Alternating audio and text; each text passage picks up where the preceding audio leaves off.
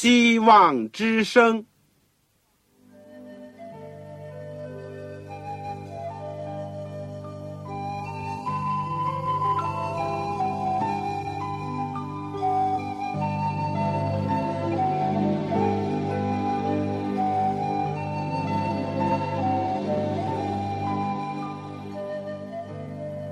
各位听众朋友，各位弟兄姐妹，欢迎您收听信徒培训这个节目。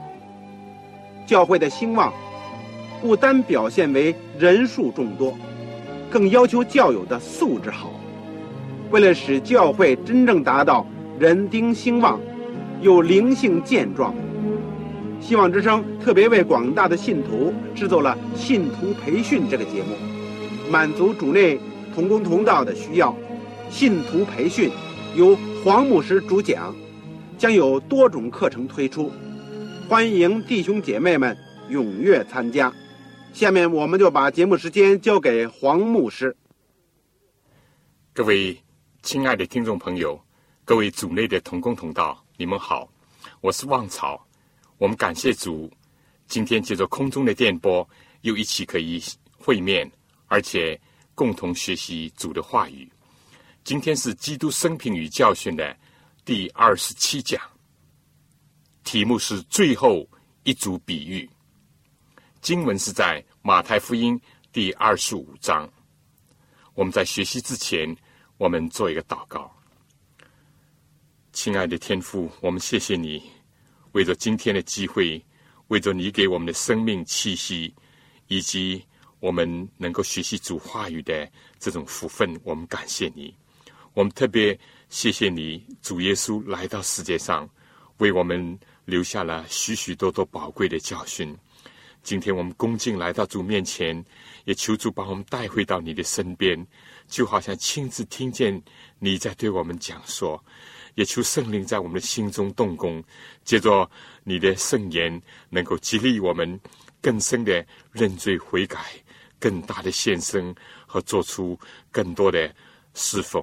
求主恩待我们，怜悯我们，垂听我们的祷告，是奉主耶稣基督的圣名，阿门。最后一组的比喻，《马太福音》第二十五章，我们说，在公元三十年的春天呢，有一桩世界上空前的大事要发生。耶稣在最后一次。进入耶路撒冷的时候，他骑着驴和驴驹子。那个时候万众欢腾，因为犹大的众民呢，以为已经应验了旧约撒加利亚先知的预言，弥赛亚已经来临了，以色列国复兴之日呢已经迫近了。耶稣第二次接近圣殿的神圣的威仪，还留在许多人的心目当中。又突然见到他为耶路撒冷垂泪，而且倾吐出肺腑之言，连当时的门徒们都不了解这个情形。就在耶稣在世界上的最后一周当中的那个星期二，在橄榄山上，耶稣出了圣殿，正走的时候，门徒就进前来，将这个雄伟壮观的圣殿指给耶稣看。其实，耶稣自己早已了解他的外景和他的内情。门徒在纳闷的心中呢，无非想借此洞悉耶稣神秘而莫名的一种心意，希望能够启示出更多的有关圣殿以及以色列复兴的事情。谁知道，耶稣却反问。您不是看见这殿宇吗？他宣称：“我实在告诉你们，将来在这里没有一块石头留在石头上不被拆毁了。”他们就大为吃惊。这时候，他们也突然的从自己满以为荣耀即将来临的思想当中，一下子跳到了另外一桩大事情。于是呢，他们就问：“请告诉我们。”什么时候有这些事？你降临和世界的末了有什么预兆呢？耶稣接着就讲了长长的一篇，出于主的慈怜，他把耶路撒冷临近毁灭的厄运和世界末了的种种预兆呢，糅合在一起。他讲述了这些以后，就坚称所有这些都必应验。天地要废去，我的话却不能废去。虽然他来的日子没有人能够知道。但信徒呢，必须警醒预备自己，做忠心有见识的仆人，而不要心里面想主必来的迟，就懈怠放纵，以至于主忽然的来到，结果就使自己受了亏损。这都是记载在马太福音二十四章。就在这样的心理和背景下，耶稣在受难前讲了他最后的。一组比喻，我们上几次呢，分别学习了耶稣所讲的几个比喻，从中得到了帮助。这次呢，要把这组比喻呢，放在基督复临前的一个背景当中来纵观一下，也同样的求主给我们光照，尤其对我们富灵信徒带来应有的信息。在马太福音二十五章当中。紧接着上述的第二十四章，耶稣讲了三个比喻，也就是十个童女的比喻。马太福音二十五章一到十三节，论才干，也就是分银子的比喻，十四到三十节，和绵羊以及公羊的比喻。这是二十五章最后一部分。我们先依照这个次序来分述一下，然后呢？再重论他们的教训。第一，十个童女的比喻，在京都呢，耶路撒冷是时常容易见到迎亲的行列以及娶亲的宴席的。耶稣就触景生情，以这个众人所熟悉的盛事做一个比喻，发挥了数天的教训。他说：“那时天国好比十个童女。”拿着灯出去迎接新郎，其中有五个是玉做的，五个是聪明的。那么怎么分玉做和聪明呢？耶稣说：玉做的拿着灯却不预备油，聪明的拿着灯又预备油在器皿里。那么有什么事情发生呢？圣经说，新郎迟宴的时间，他们都打盹睡着了。那又怎么样呢？圣经继续说：“半夜有人声喊着说，新郎来了，你们出来迎接他。那些童女就都起来收拾灯。那么这个时候又出现什么情况呢？耶稣讲：玉座的对聪明的说，请分点油给我们，因为我们的灯要灭了。哦，原来如此，他们的愚昧呢，就在这里暴露了。结果呢？”谁知道？他们向聪明的童女要油。聪明的回答说：“恐怕不够你我用的，不如你们自己到卖油的那里去买吧。”又有谁料到他们去买的时候呢？新郎到了，那预备好了的呢，同他一起坐席，门就关了。至于那其余的还没有赶回的呢？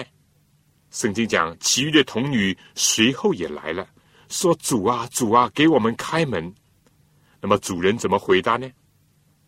耶稣讲，他却回答说：“我实在告诉你们，我不认识你们。”耶稣最后对门徒说：“所以你们要警醒，因为那日子、那时辰，你们不知道。”其实，耶稣在讲完了马太福音二十四章以后，已经把这个信息，就是警醒的信息，已经告诉了他们。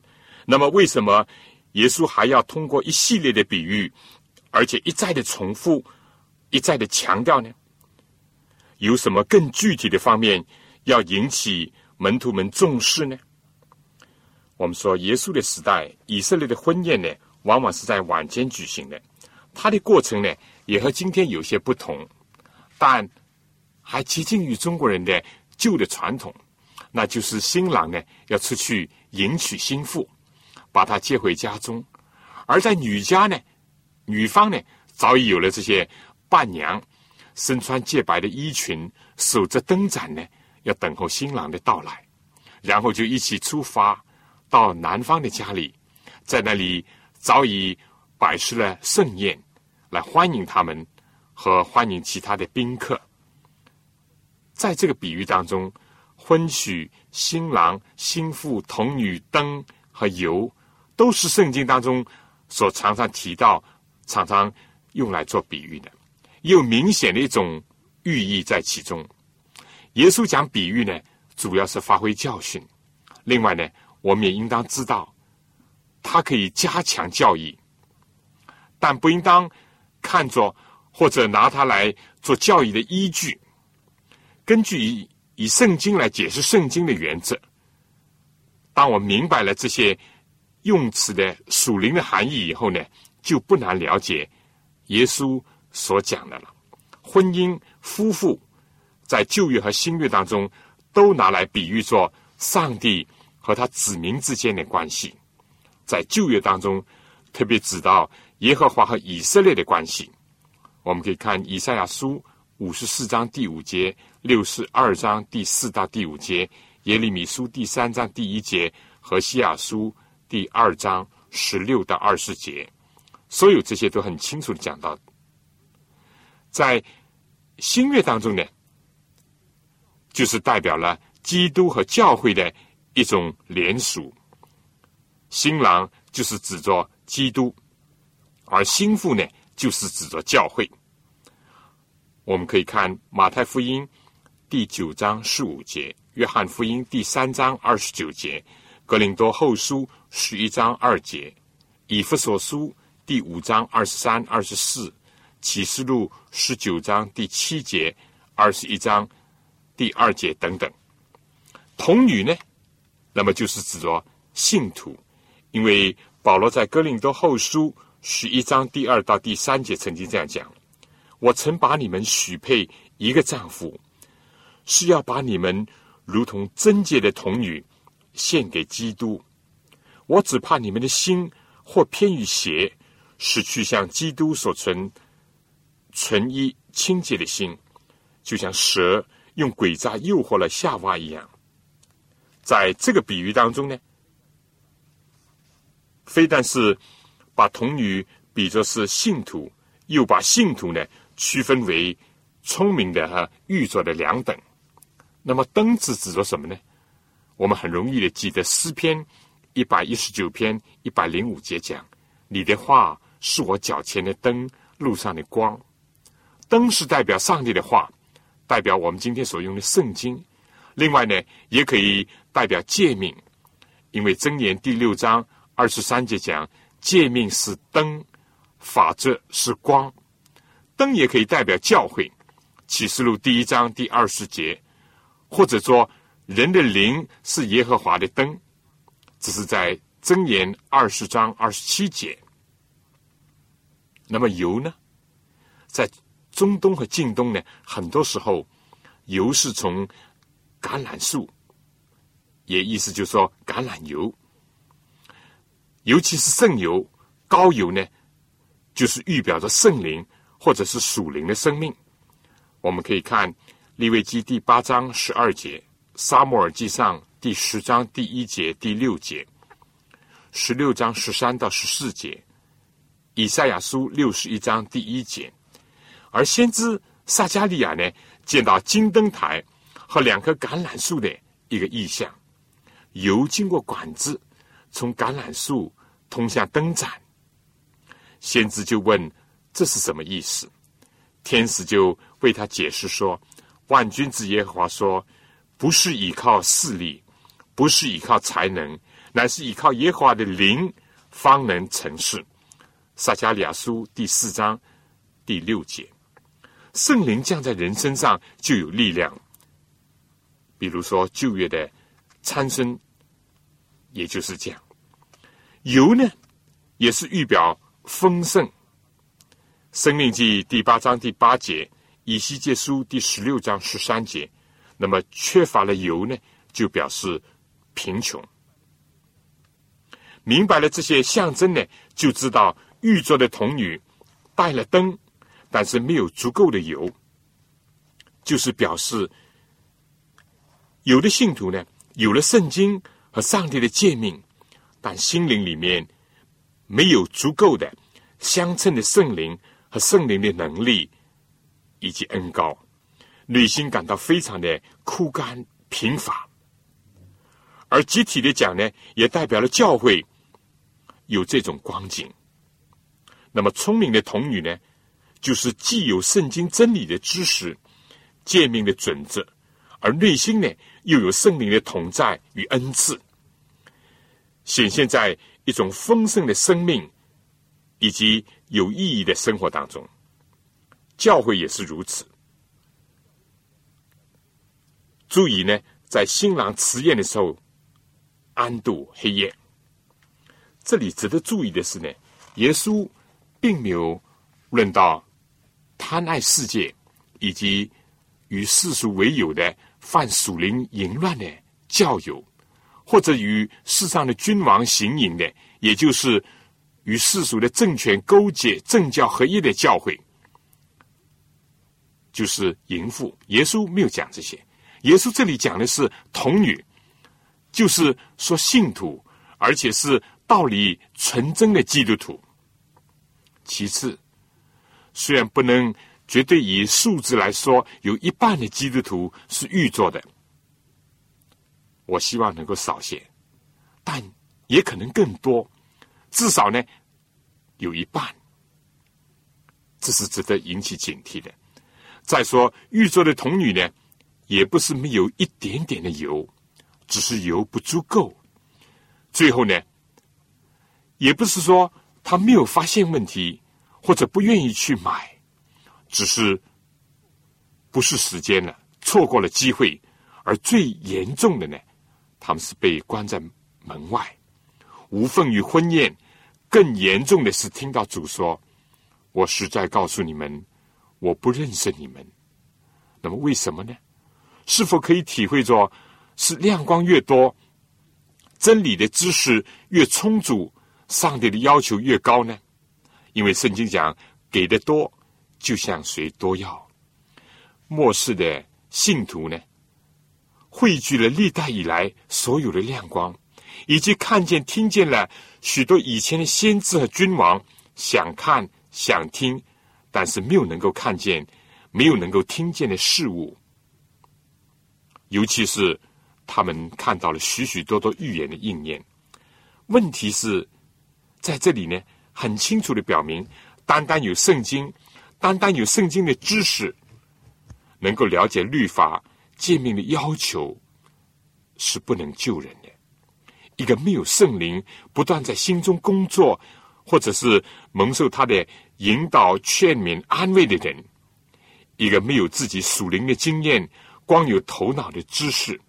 或者书本的资料，甚至于哪怕是纯正的教义，都还是很危险的。圣经讲，主的话一解开，就发出亮光。那么主的话怎么能够解开呢？强解吗？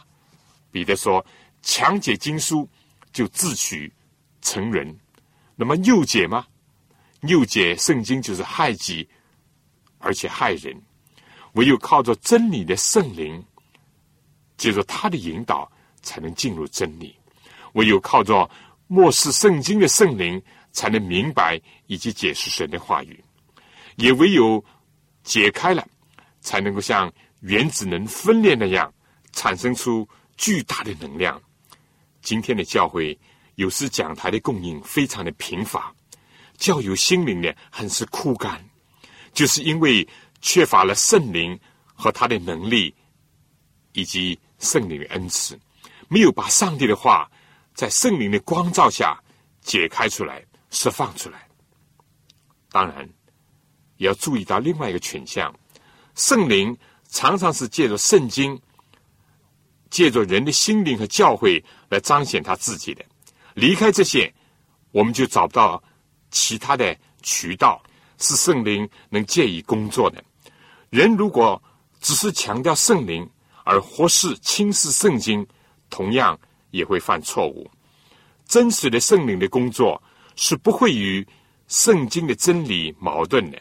上帝，意思就圣灵上帝不能背负他自己，因为圣经就是圣灵所漠视的。按照耶稣所讲的，新郎来是会有迟延，而众童女，包括聪明的，都打盹睡着了。那又是什么原因呢？我们在彼得书当中至少找到一个原因：为什么迟延的答案？圣经讲，主所应许的尚未成就，有人以为他是故意单言，其实不是单言，乃是宽容你们。不愿有一个人成人，乃愿人人悔改。彼得后书第三章第九节。新郎辞言，还是人而不是神的问题，是宽容我们，不是难为我们，是令更多人得救，不是为满足于少数人蒙恩。希伯来书的作者也劝勉我们说，因为还有一点点的时候，那要来的就来。并不辞言，只是一人必因信得生。他若退后，我心里就不喜悦他。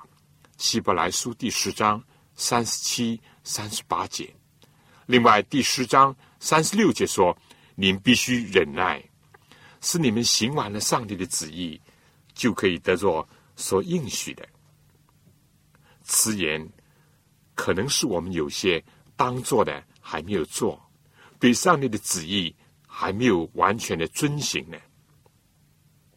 根据但以理书第十章的启示，可能在善恶斗争的幕后呢，有些斗争还很炙热、很尖锐呢。新郎当然愿意越早来迎娶新妇越好，尤其是基督看到他的儿女和教会仍然在罪恶的城市当中受罪、遭分离之苦。他怎么不愿意像他所表示的“我比快来”那样毫不迟延的来到呢？但在善恶的大斗争当中，有些事情还需要调整，要部署，这些是我们所不完全清楚的。那么，新郎迟延，耶稣还没有再来，另外有什么原因呢？在路加福音十八章第一节，就是这个。关于不义的官的比喻里面，也给了我们一些亮光。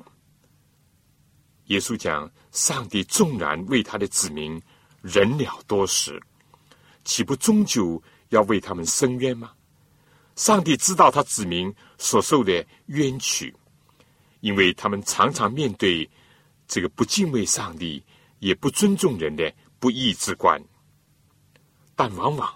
我们只看见自己在忍受苦难，教会在遭到攻击毁谤，但上帝更希望快来为自己的百姓伸冤洗血。但正如耶稣所说：“人子来遇得见世上有信的吗？”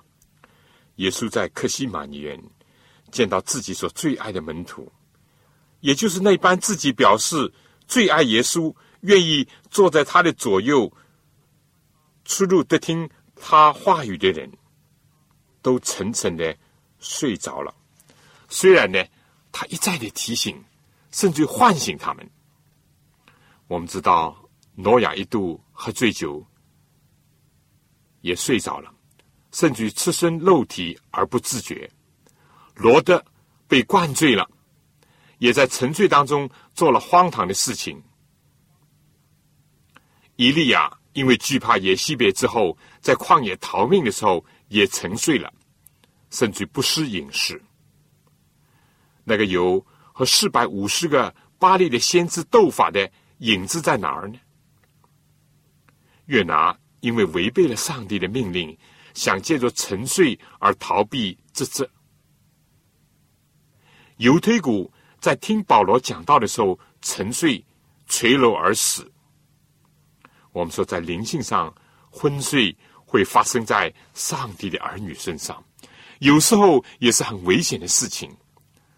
但是，是什么造成了这些童女，包括聪明的童女也昏睡的现象呢？圣经讲，睡了的人是在夜间睡，黑夜无疑是造成昏睡的一个原因。属灵的黑暗非但有恐怖，也有一种令人威逼，甚至于窒息的感受。圣经讲：“看呐，黑暗遮盖大地，幽暗遮盖万民。”灵性，人心灵的眼睛如果暗了，也就是说，一个人里面的光如果暗了，这个黑暗是何等的大呢？尤其同时自己的灯。因为缺少了油而渐渐的暗淡的时候，等久了，不是在唤起希望，而是感到失望。这也是造成睡着的原因。不少的信徒等候主的复临，等久了，以为主呢是故意单延，或者呢主没有按照自己所定所设想的时间来，结果就灰心打盹了。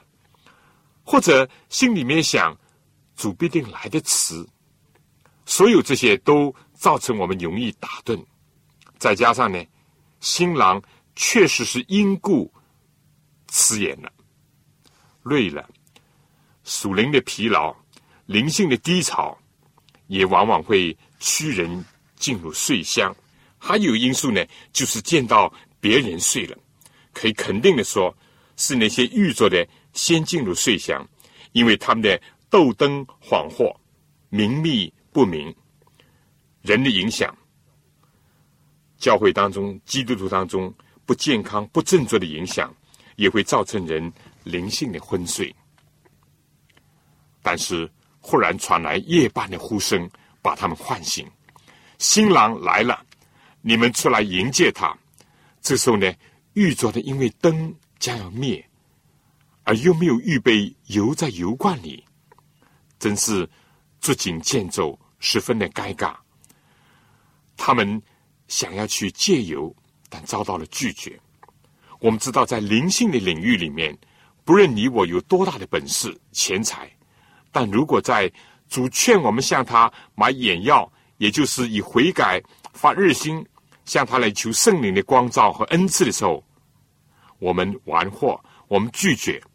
那么到了恩典时期一过，到大患难来临的时候，我们要再祈求圣灵，也就无济于事了。许多东西都能够用钱买，用毅力去买到，唯有圣灵和他的恩赐，人不能买的。属灵的经验也是这样，书可以读得多，资料可以收集的很多，但属灵的经验必须要付上属灵的代价，才会。得到的。另外，属灵的恩赐经验也不能从遗传来，或者从别人借的，尤其是不能在转瞬之间就积累起属灵的经验，或一下子就变得很有灵性的造诣。这是一个不断祈求圣灵同在，仰望圣灵引导，顺从圣灵的教诲，而靠主不消灭圣灵的感动，不使圣灵的担忧。更加不能让圣灵离开的一个结果。圣灵是耶稣的代表，没有圣灵，一个沉睡在黑暗当中的信徒，纵然名册在教会当中，几乎表面也是一个基督徒，家里手边也有圣经，头脑里也有律法诫命的知识，但绝不能因此在主来的时候得到承认。是个童女的比喻。对基督徒有很大的教育和警惕，而对于那些相信主必再来，甚至主必快来，又重新发现上帝律法，包括安息的诫命的神圣性的人，更加是生死攸关的一个信息和提醒。必须注意心灵的问题，看看里面的光景如何，想想自己真实的灵性的光景。而不要像老底家教会信息当中那样不冷不热，自以为富足，而实际是贫穷困苦、瞎眼吃生，而自己还不知道的人。下面呢，请大家听一首歌，愿那灵火复兴我，但愿作为我们的祷告。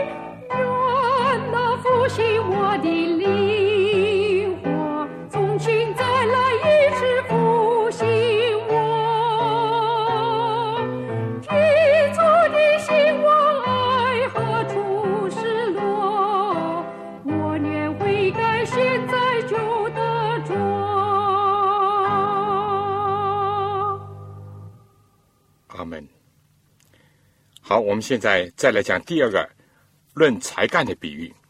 耶稣讲了灵性的问题以后呢，就转入到另外一个层面，就是薪资的层面。全人救恩从来就是包含了灵、字体三个方面，并且在这个三育的基础上，形成对上帝对人的一种关系。耶稣说：“天国又好比一个人往外国去，就叫了仆人来。”把他的家业交给他们，按照个人的才干给他们银子，一个给了五千，一个给了二千，一个给了一千，就往外国去了。银子在原文和英文呢，和才干是同一个字。每一个他连的呢，大概是七十五磅，也就是三十四公斤。如果按照现在的实则呢，大概只到一千美元。这里往外国去的，就是主耶稣自己，他要去富家为信他的人预备地方，但他应许赐圣灵给他的门徒。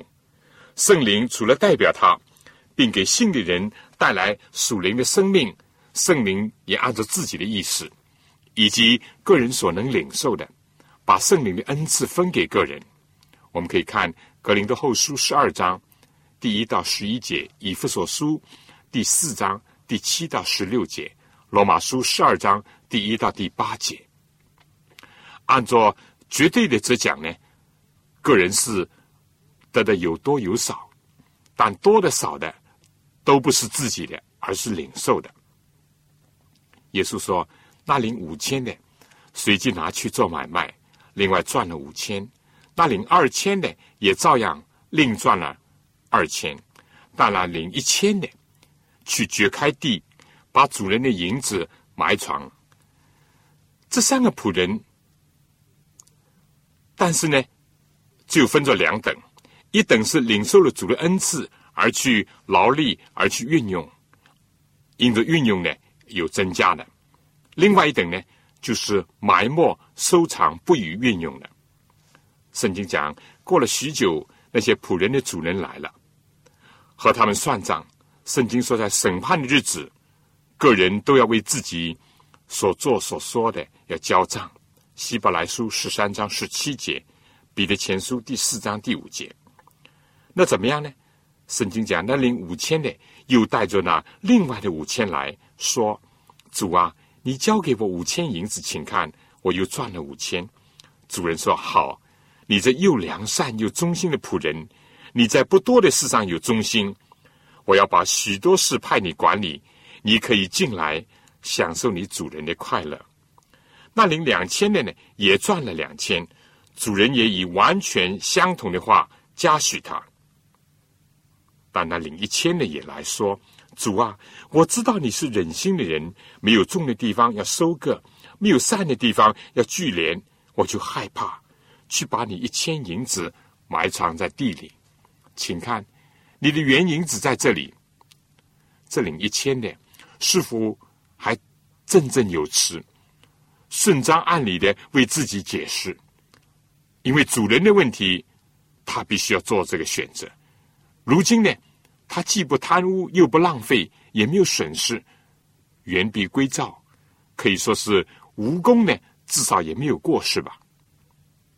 但主人又对他怎么样讲呢？你这又恶。又懒的仆人，恶是恶在恶人先告状，懒是懒在骨子里。主人用以子之盾攻子之矛，你说我厉害的很，苛求的很，那你就该知道怎么样处置所托付你的。至少呢，主人讲把我的银子放给兑换银钱的人，到我来的时候呢，可以连本带利收回。结果呢？圣经讲就夺过他这一千来，给他有一万呢，因为凡有的还要加给他，叫他有余；没有的，连他所有的也要夺过去，把这无用的仆人丢在外面黑暗里，在那里不要哀哭切齿了。不运用主的恩赐，就成为无用的仆人。用合适正当的运用主所赐给人的各样的恩赐。包括不论是光阴、钱财、体力、资能、社交，如果加以运用，多少回收不是上帝所瞩目的。所求于管家的，首先是要他有忠心。格林多前书第四章第二节，主所称赞的那零五千和两千人的话，一点都没有分别。他们首先都是良善，又是忠心的，正好与这个。又恶又懒的人呢，是相反。个人的才干是有大有小，上帝如果以绝对的值的多少来嘉奖，倒反而显得上帝是不合情理的。但上帝是以个人的心意、心态、心智来裁决优劣好歹的。这个比喻首先是对主的仆人讲的，不是对一般的人，或者是对。主的敌人讲的这个比喻的重点呢，在于是否运用主所赐的属灵的恩赐。关键是用不用，而不是钱财或者收益的多少。领一千的并没有贪污浪费和亏本，问题是又饿又懒，不去运用主的恩赐，结果就显为无用的仆人。工作的报赏。是更多的工作，这是一句西方的谚语。圣经又讲，在小事上忠心，在大事上也忠心。主就这样讲：你在不多的事情上有忠心，我要把许多的事派你管理。另外，也可以进来天国享受你主人的快乐。主的呼召一直是谁是忠心有见识的仆人，为主人所派管理家里的人，按时分粮给他们呢？凡是有忠心又有聪明去利用圣灵的恩赐来做工的人，都得到主高度的又是相同的称赞。主所做的尽都公义，上天的大小多少官呢？和我们世界上的大小或者多少官呢是不相同的。耶稣认为寡妇两个小钱比众人所投的更多。司洗约翰没有行过一件神迹，但是耶稣说：“凡妇人所生的，没有一个大得过他的。”上帝看巴比伦末代的王百沙撒是微不足道的，是称在天庭里面显出亏欠来的。如果说十个童女的比喻论到心灵的问题，这个比喻呢，就是谈到运用才干与否的问题。人有的时候才干比较多、比较大呢，就容易骄傲。就是有一万他连的，我们要知道还是属于主的，主所托付的。但撒旦呢，有的时候呢，又使才干比较少的人呢自卑，或者是自找借口，规避人生的职责，想去度一种不用负责的一种人生。撒旦两个陷阱，一个目的，就是使人忘记，或者是辜负上帝，使人骄傲，或者使人自卑。以至于剥夺了圣灵的恩赐，以及各种的天赋和他们所有的服务的功能，结果就羞辱主，无益于人，还有损于自己。心智才能、知识、聪明，也是上帝所赐，以及要为他所用的，越运用呢，就越增加。但我们又说，纵令人有天大的本领，以及为大众所。称赞还没有什么了不得。圣经讲有什么不是领受的呢？若是领受的，又为什么好像不是领受的呢？但另外一方面讲，令人自卑或者是找借口来推卸责任、埋藏上天的才能，也是不对的。自高气扬和垂头丧气人都不是主所喜欢的。相反，有的时候都成为魔鬼的同路人。当今的世界，一方面体力与劳力相脱节，由于对人生没有能够有正确的认识，不是用主的恩赐积极的作为一种工具，引人来救这个恩赐的泉源，也就是基督。另外一种现象呢，就是闲懒以及恶力，只图享受，不问贡献，只想呢不担负任何的人生的责任。也不愿意献出任何的人力、物力和财力。自私和极端的个人主义已经葬送了真正服务、殷勤劳力等等的美德。投机闲懒呢，处处可见。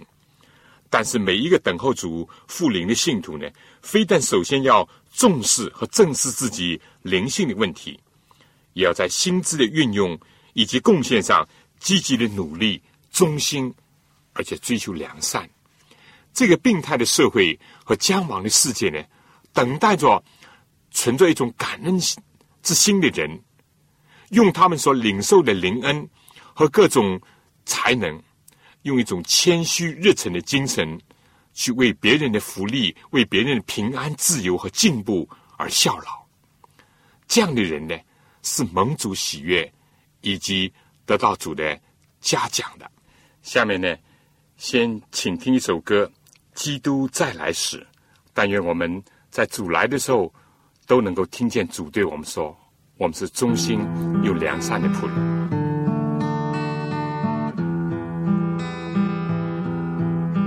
若基督再回来的时候，是天寒地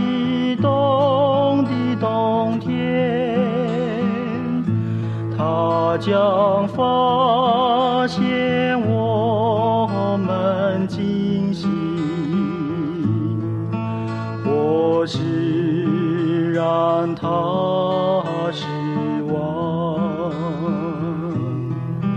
恍惚望望之望，他将再来。拯救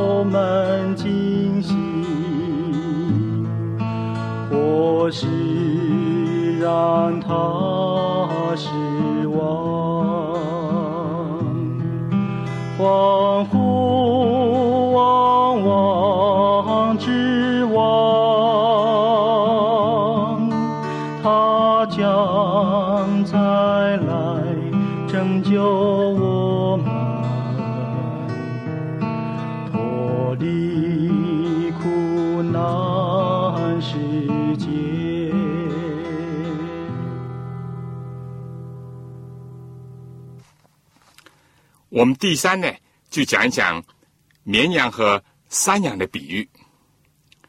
耶稣的教训是崇高的，但绝不脱离实际。基督教人注意天上的、将来的属灵事物，但并不叫人忽略地上的、今生的可见的事物。在耶稣讲了以上两个比喻，叫人注意灵性、心智方面的问题以后呢，他又讲了一个绵羊和山羊的比喻，指出了实际生活层面的问题。可以说，在以色列的原野和山坡上呢。到处可以见到羊群，有绵羊也有山羊。耶稣呢，就讲了一个十分动人以及引人反思的一个比喻。他说：“当人子在他荣耀里统着众天使降临的时候，要坐在他荣耀的宝座上。”很清楚的，这比喻呢，和以上两个比喻都是瞩目到他再来的时候所要发生的事情。他说。万民都要聚集在他面前，他要把他们分别出来，好像牧羊的分别绵羊、山羊一般。我们知道审判是必然的，而且圣经讲，个人都要显现在主的审判台前，没有任何的遗漏、顶替或者所谓缺席的审判。但更重要的是，上帝亲自要甄别，可信的，也就是这一点。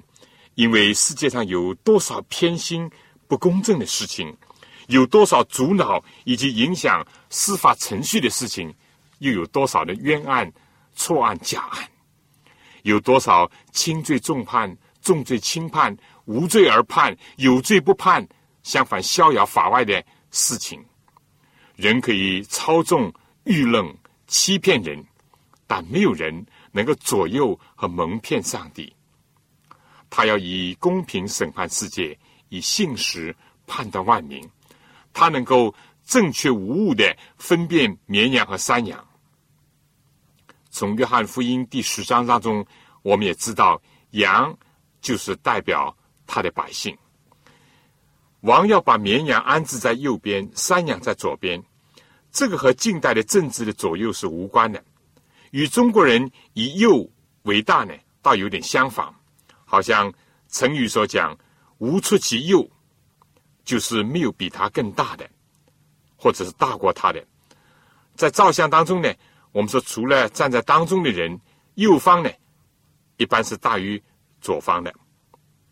这里讲王分别安置完毕以后呢，于是要对那右边的说：“你们这蒙我父赐福的，可来承受那创世以来为你们所预备的天国。”嘉奖的原因在哪里呢？开过大布道会，行过神迹，得过神学博士，或者是造过雄伟的教堂吗？不。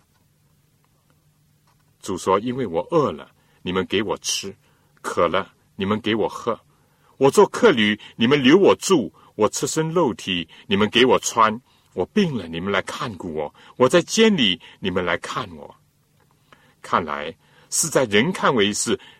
平常的衣食住行，以及比较特殊的患病或者是患难下监的时候，照应了耶稣的缘故。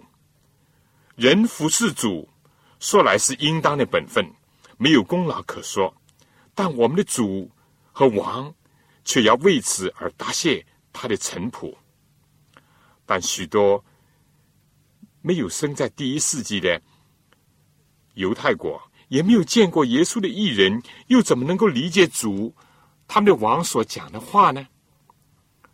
可以说，当时他们听过这话，真是受宠若惊了。结果他们就异口同声的说：“主啊，我们什么时候见你饿了给你吃，渴了给你喝？什么时候见你做客旅留你住，或是赤身肉体给你穿呢？又什么时候见你病了，或是在监里来看你呢？”他们既没有把自己所做的事情看为善行，而只是认为这是本分，也没有把它放在心里面念念不忘，更加没有看作是功劳和功德。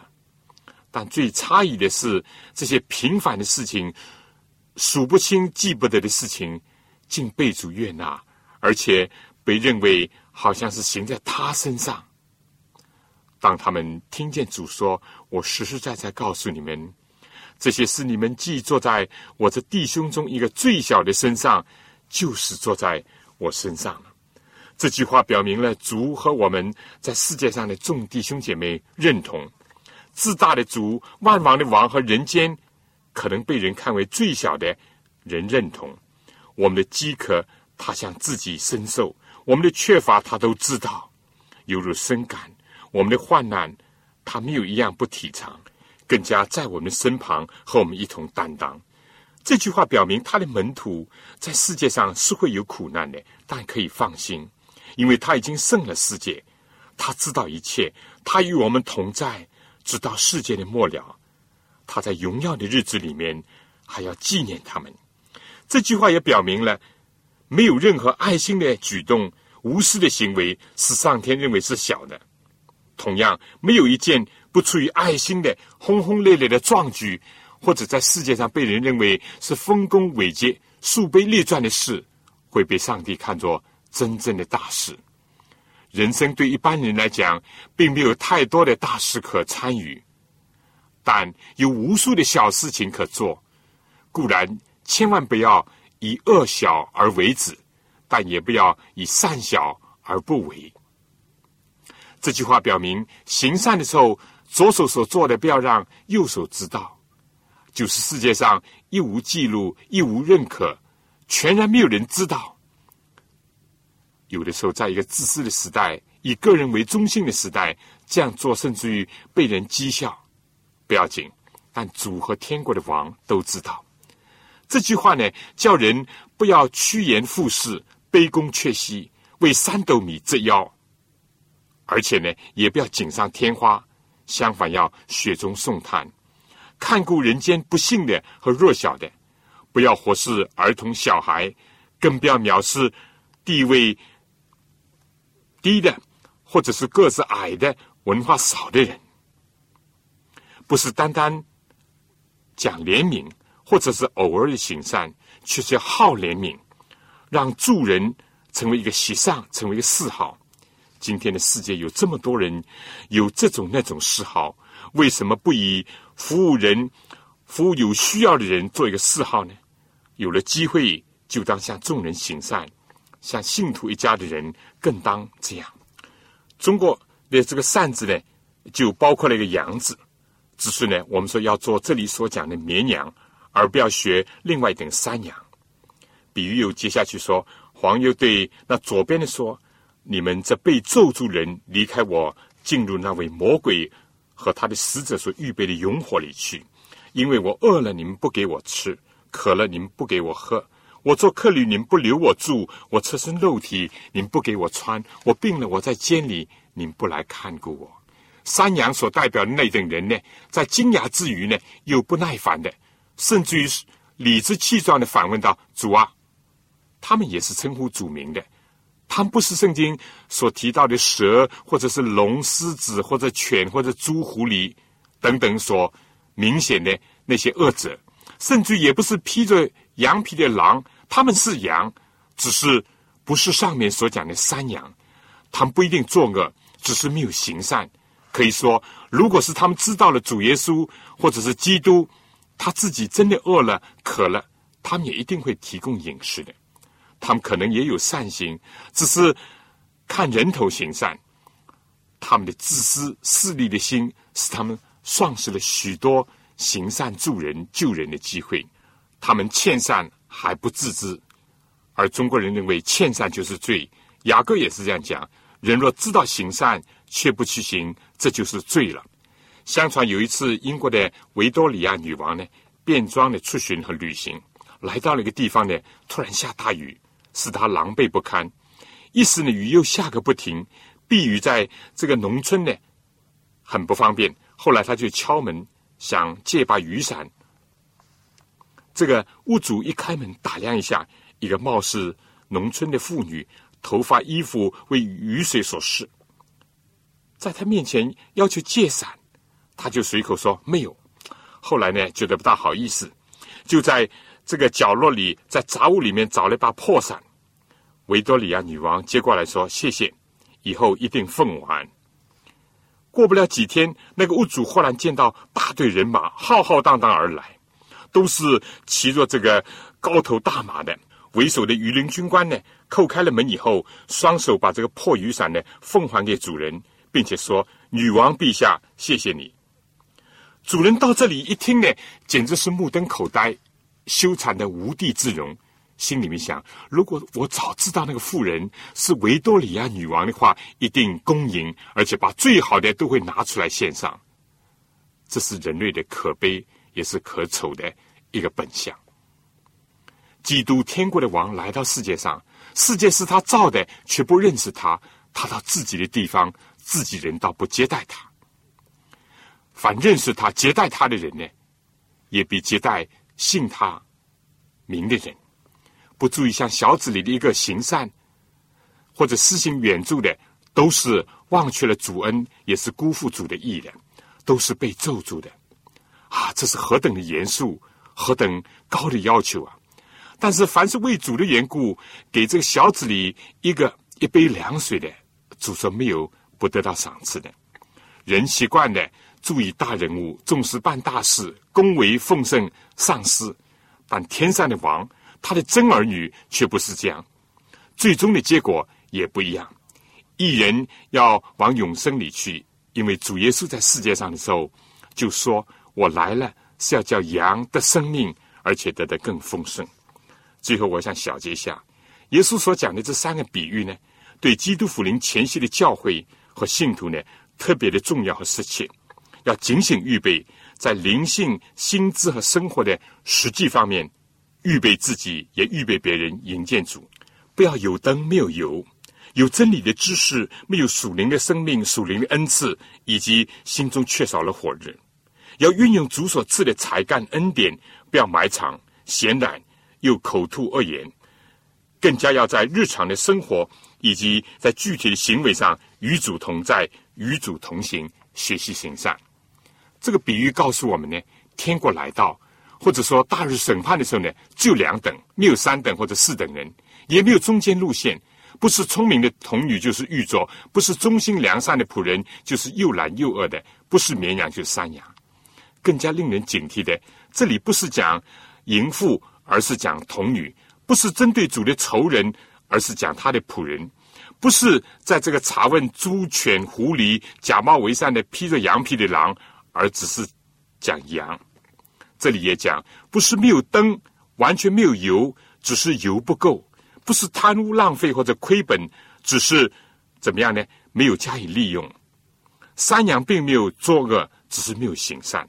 这个三个比喻，从灵性心智。